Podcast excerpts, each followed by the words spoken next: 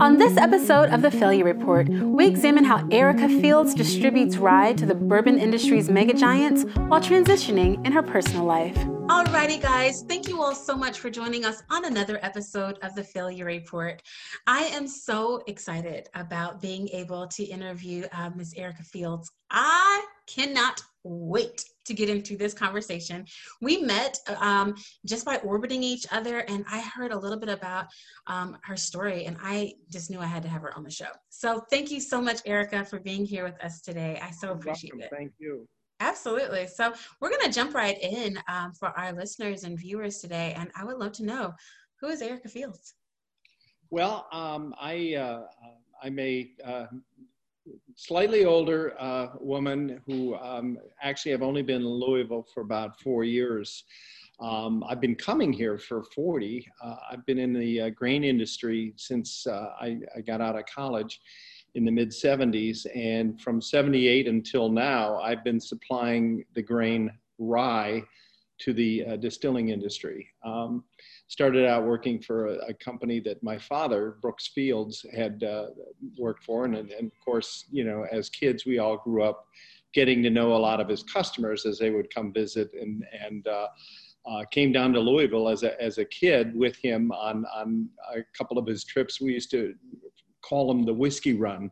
You know, he'd come down here to see his customers, and, and I think in the summer, now that I'm I'm older and I have my own kids and they're grown, I'm sure my mother had something to do with take the kids. It's summer. You're taking them on this trip. Right. Yeah, we thought, oh boy, this is a great idea. Thanks, Dad. You know, and um, yeah. but we had a lot of fun, and and and so it's it's an industry that I've been involved in since I was a kid. Um, and then when I got out of school, I, I started working with my dad. He retired, and I kept uh, the the business going uh, for uh, a number of years at, at that company, uh, which had been bought by a large multinational. And so as their focuses changed and grew, uh, and we were this small specialty company, you know, they couldn't give us the focus we needed. So yeah. I moved around. I, I, ended up moving off to a, a large U.S. co-op and and they were they were a great home for a, a period of time. But again, they were so big that uh, their ability to focus on on what we did wasn't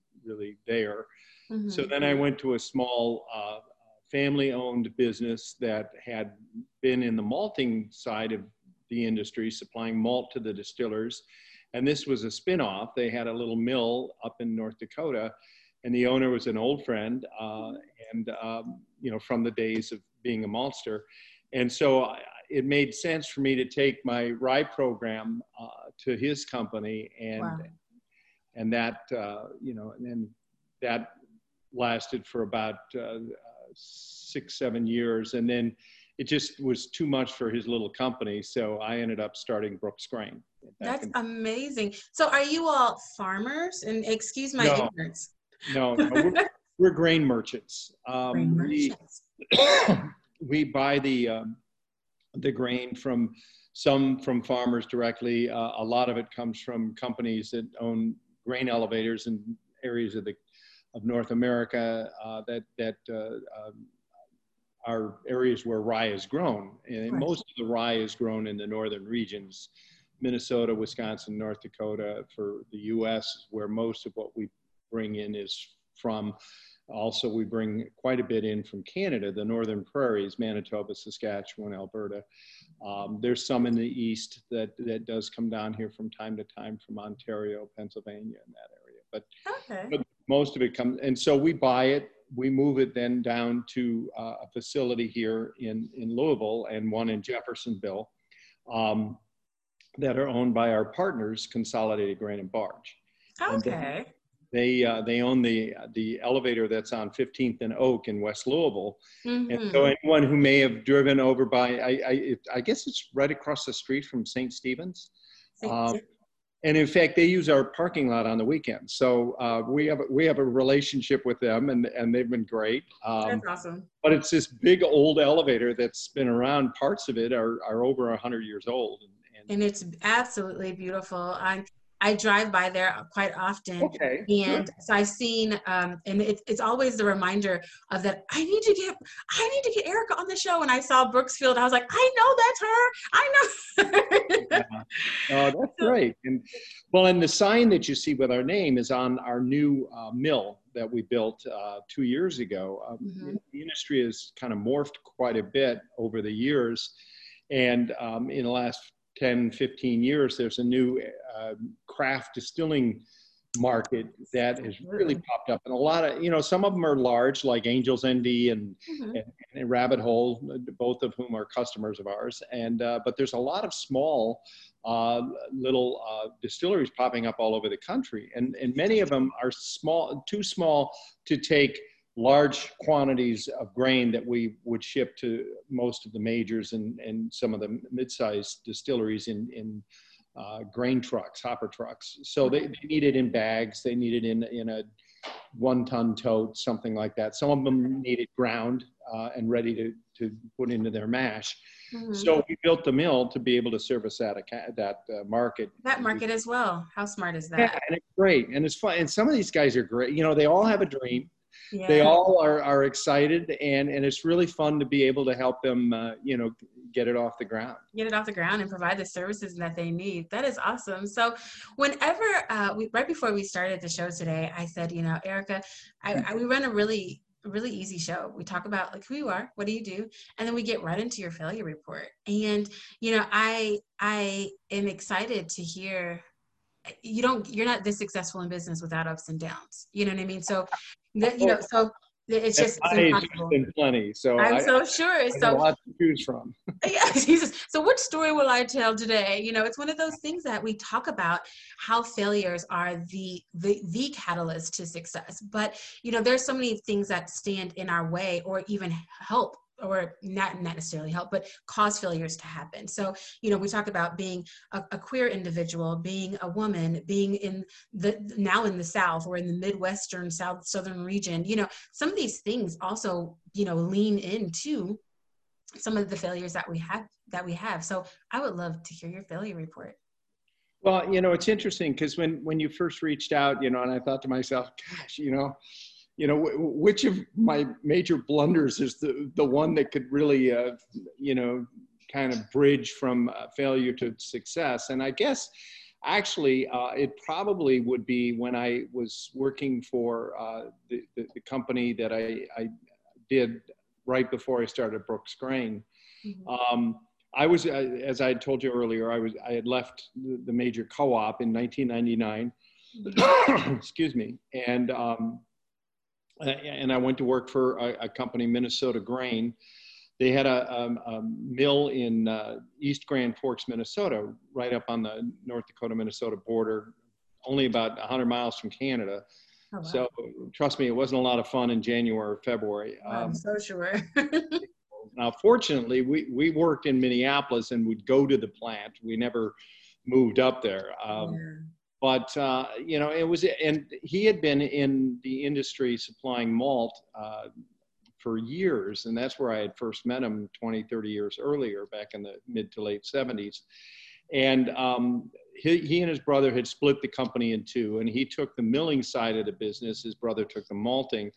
And so uh, he had started this this company going forward and needed additional business to, to really keep the business viable. He needed to kind of expand a little bit. So he knew our program. He knew that I, you know, I was in a situation where, you know, I was kind of stuck. Um, and he approached me and said, Hey, do you want to come work uh, with me and, and, and bring the rye program? And I said, sure. So I did. Mm-hmm. And that, uh, it, and it turned out to be a, a great move. Um, that's when I had first really gotten involved with my current partners, CGB, mm-hmm. because uh, the the owner of Minnesota Grain really didn't have the, the, the banking lines that could manage the, the size of inventory that we needed and everything else. Right. But CGB, who was providing the um, the uh, facilities, the, they own the Oak Street elevator. Um, they had a financial arm and they said, look, we're, we're going to be holding the inventory in our facility, so we'll, we'll help finance it. So it was a win-win situation for us. But as as things went along, um, certain things happened in his other side of his business, mm-hmm. and things started to become a, a little bit uh, difficult uh, for him to continue on. Mm-hmm. And uh, so, I guess the, the, the failure, as it would be, was that I, I didn't recognize uh, up front when I went to this small company that it ultimately could grow into a problem. And, yeah. and the problem was he was having difficulty in his main business and was it going to take my business down with it or what was going to happen and I, it, it, led to a lot of sleepless nights sure. and um, ultimately um, he brought someone in who reorganized it they put my business separate and it became minnesota grain uh, and um, uh, or yeah minnesota grain marketing mm-hmm. and so it was me and CGB was financing everything and we'd taken on a, a, a chunk of the debt that uh, the other company had had incurred. And so um, you know all of a sudden i'm starting out behind the eight ball but i'm still working for someone else.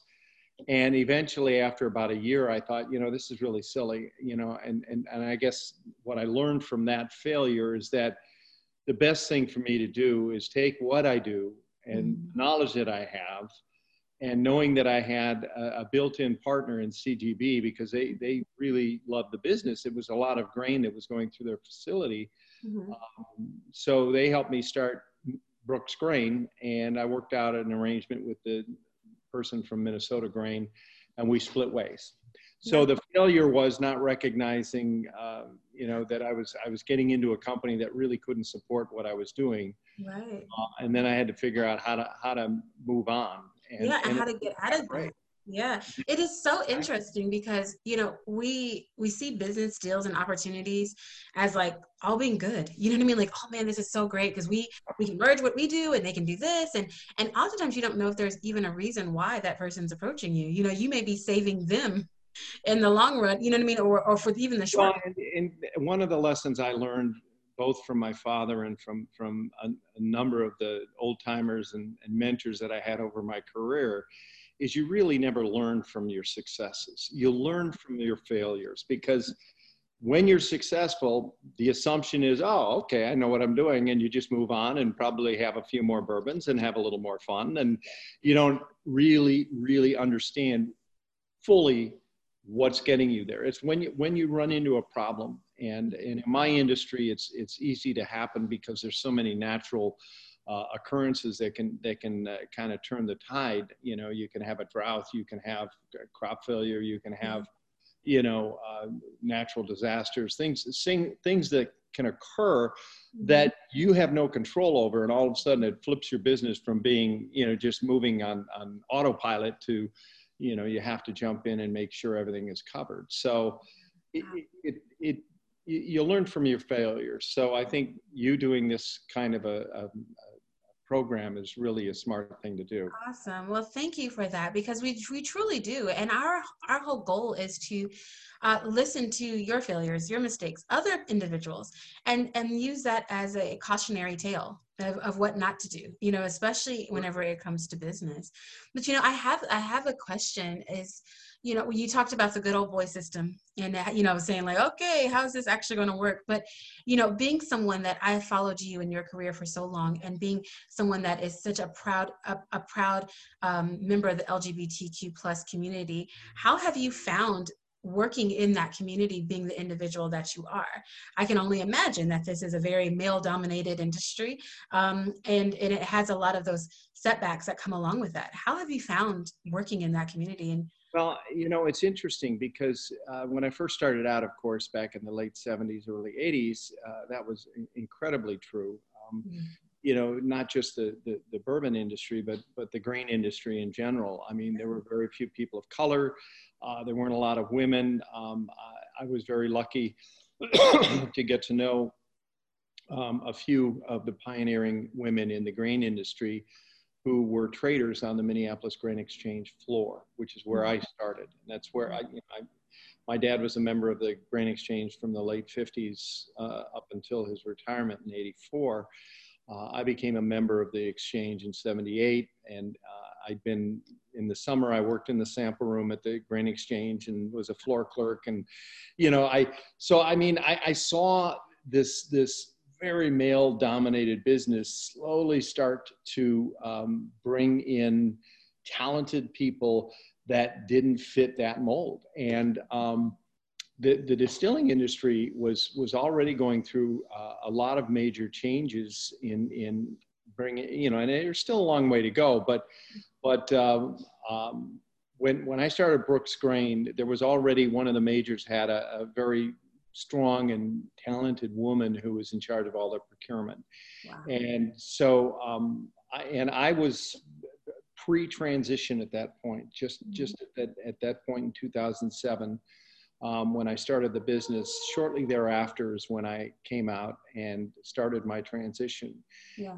And, um, you know, the, the, the, business that I do is, is most of it is annual. You know, I'll, I'll make a contract with uh, one of our customers in the summer for the following year. Crop year, crop year runs from basically uh, first of September uh, through the end of uh, August, and and so we'd make a contract. I'm Dion Stokes, and I mindfully curated the Ambition Planner for ambitious women of faith like you.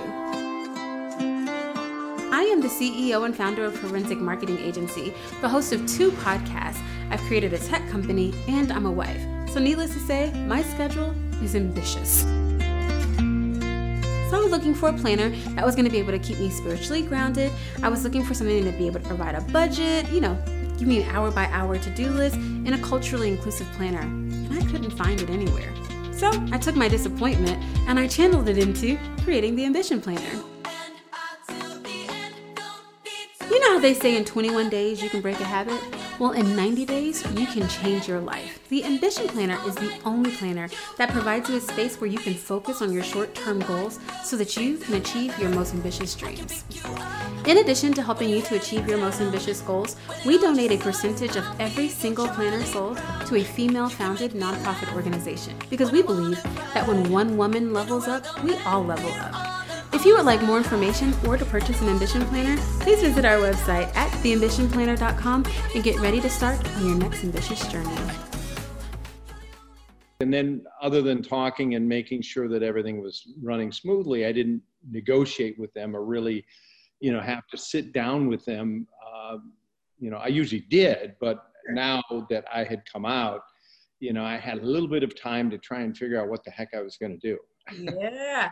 I actually that is very interesting. So i see you one year and then i see you another year and you've now transitioned. How was that walking into well those- it, it actually occurred over a period of uh, two years. Um, uh, when i first began my transition uh, in late 2007 uh, I, I, came out to my family and, mm-hmm. and my, my oldest child is my daughter kara Mm-hmm. And you know, she and I, when I came out to her, it was it was it was really a kind of a funny story. I I, uh, I didn't know what to do. I, we had been estranged because I had divorced her mother um, a number of years before, and we just re- reconnected a couple of years earlier. She had just gotten out of college, and we we became close again, and I was really excited. So uh, here I, I am thinking, okay, well, this is going to be great. You know? Yeah, this is going to be great could put uh, an end to this.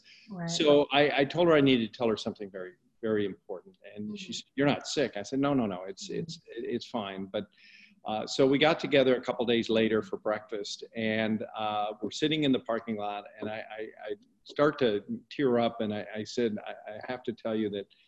Uh, I'm transgender. And she looked at me, she says, Jesus Christ, is that all? Oh God, you had cancer. I thought you were going to die. What the hell are you? God, you had me so scared. And I'm like, really? And she, she, she was, she said, look, I, you know, at my age, do, do, do you think I care about, you know, whether you're a trans person or not? It, it, that has nothing to do with it, but don't ever scare me like that again. Wow. That is- I was just, I was stunned and, yeah. uh, and very pleased and it touched my heart. Absolutely. I can so, only imagine yeah so ultimately she she was asking the questions you know what are you going to do you just started this business and you know and i said well i got about eight nine months of contracts that are in place for me to figure it out and it's not like there's a lot of precedent here sure. so um, it's it's kind of a, a work in progress and she offered to come to work for me she'd just gotten out of college she had a job. She'd been working for Ecolab for about a year and a half, and but it wasn't, you know, it was an early stage of her career. Sure. She said, "Hey, you know, it's you, you you're taking over the business that you know you did with Grandpa, and and now it's yours, and I'd love to carry it on in the family." That is amazing. So we came to work. We came. We brought um, put together a plan to to have her become the face of the business while I was transitioning, um, and then when when things were somewhat settled and, and moving forward, uh, I would I would come out to the whole industry and um, it, it worked. I, you know, I mean, it's, it's a long story, but, uh, you know, short, the short version is it worked out. Everyone was very supportive. I wrote letters to every single customer, personal letters, and um, we we maintained the business. It grew. Uh, it grew so so well, and my daughter got so involved in the in the distilling side of it mm-hmm. that she she jumped ship about three years ago and started her own little distillery down in Tennessee.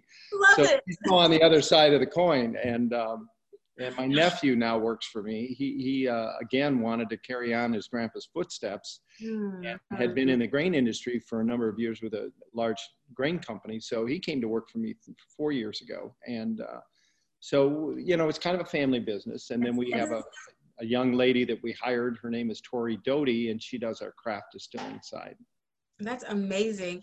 And so it, it is so encouraging to hear that a your your the, the, story of your daughter it did make me tear up but i'm also a sap because i'm like oh, that is so beautiful.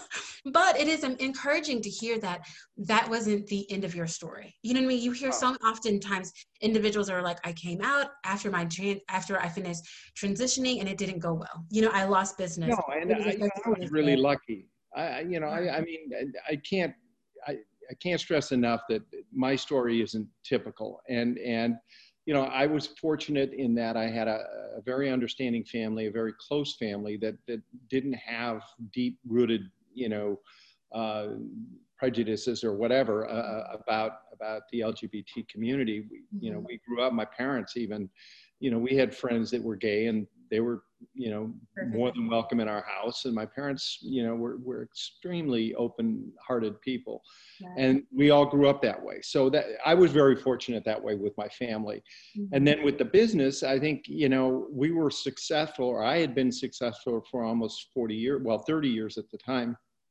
and so you know because i'd been successful in a business that it, it really is all about you know pricing and and and, and service and, and and everything else and quality that those are the most important things and and those are things that i've been providing so yeah. you know i was i was lucky enough to do it and and then i had an attitude that that this is my journey That's it. Uh, i'm i'm going on it and yeah.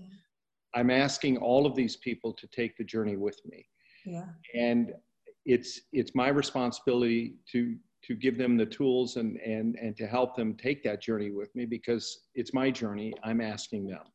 and I think with that attitude and with with with uh, you know knowing that that there are some people that would be uncomfortable with what was going on, you know, just just helping people along and just having having a heart and and uh, and giving back. Yeah, that is amazing because I'm sure you've changed the minds and heart sets of so many individuals that are that are just like that. You're like, it's about the product, it's about the service. You had already achieved great success. You know what I mean? And now they say like, I'm actually working and can have a relationship. People that are prejudiced, you know, that I can have this same relationship with someone that I never thought I would be able to before. Mm, you know, I, yeah. unfortunately, we meet so many individuals that are on the other side of that coin that are like, I don't know if I could work in close quarters. I don't know how this would feel. I don't, you know, and so it's a, it's encouraging to hear your story. And I know that you are such an encouragement to so many other individuals who who are well, and, and, there's a there's a wonderful organization, the NGLCC, National LGBT Chamber of Commerce, that uh, that I had been involved with in Minneapolis. Mm-hmm. Um, I, I, I became a member. Uh, I certified my company at the time um, as as an LGBT uh, certified business. Uh, which helped out my, my customers. They could put us in their diverse supplier spend. And um, I got involved in the local uh, chapter up there, Quorum, and, and it was just a great networking opportunity. You got to know a lot of LGBT business owners, business, um, uh, and people that work for allied businesses that were supportive. Their uh, employee resource resource groups were involved and everything like that. And when we came down here, uh, in 2017, they didn't have a chapter. Right. Yeah. Because I was wondering about that. So I reached out to our friends in, in Washington at the NGLCC and asked about it. And it turned out that there were two or three other people here locally that, that, that were making inquiries and really being, you know, with a lot of support from the city and everyone else, trying to figure out how to start a chapter. Well, fortunately, we all kind of got together, yeah. and a group of us were able to launch Civitas Regional LGBT Chamber of Commerce in 2019. And it's, uh, you know, other than the fact that the last six or seven months, we really haven't had a lot of meetings or yeah. gatherings. We, we, you know, we do a little bit of stuff online. Uh, the NGLCC reaches out to the businesses with online uh, so, uh, webinars, etc. And um, it's been great. You know, my, my, business is no longer certified because you know we we, we sold part of it to a, uh, CGB. It made mm-hmm. sense and uh, but we're still supportive of, of all the LGBT businesses, and I'm on the board uh, of, of the uh, chamber and, and very involved. Oh, that is amazing. And as as an ally, it just warms it warms me to know that there are so many diverse opportunities out there for individuals to be able to get involved, stay connected, and, and to really be able to grow their business. You know, because it is it is you know as, as especially just as a black woman knowing that it's so hard to break the ceiling you know what i mean so yeah. well and that's the, that's the thing the other thing is and and and i i recognize that because of the privilege i had before mm-hmm.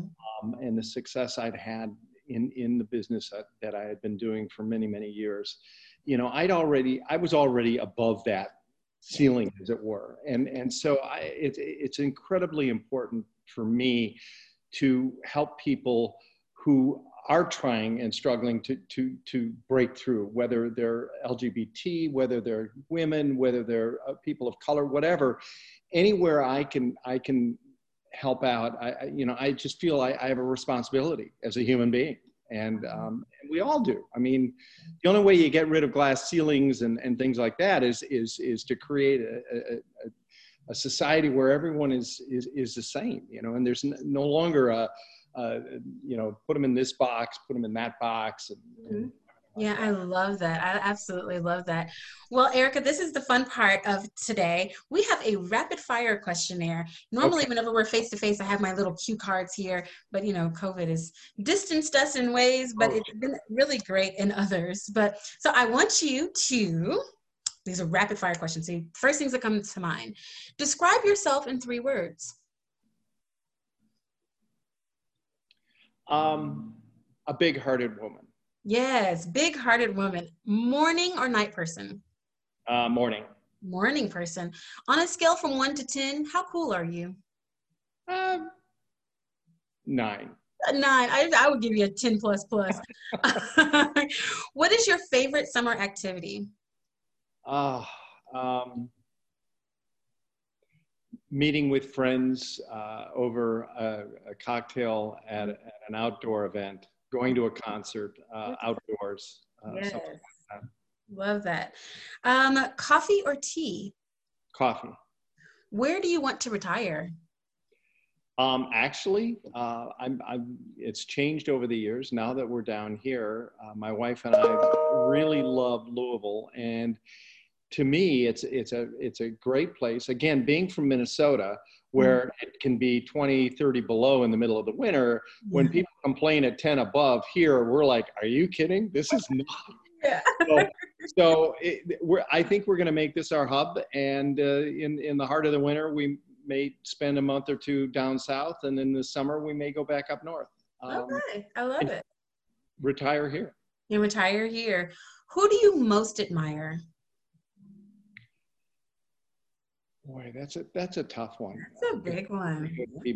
Um, you know, uh, if if you if you look at women, um, someone like Michelle Obama is, is, stands out as such a strong strong woman, and she kind of reminds me of of of, of some of the things that I've always strived to do, and that's just to be myself, even though I am different from a mm-hmm. lot of people and she just strives to be herself yes. even though she is a, a, woman of color and and there's people that may you know take swipe her for that.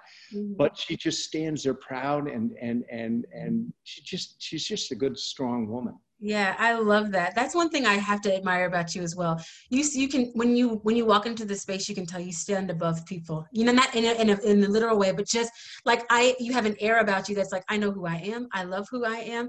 I am here. You can't tell me anything. I love that about you. So I could see that being a great super, uh, not a superhero person that you would admire because you all do share a lot of those qualities. Erica, thank you so much for being on our show today. I so appreciate it, and I know we had uh, we we, you know, she's busy.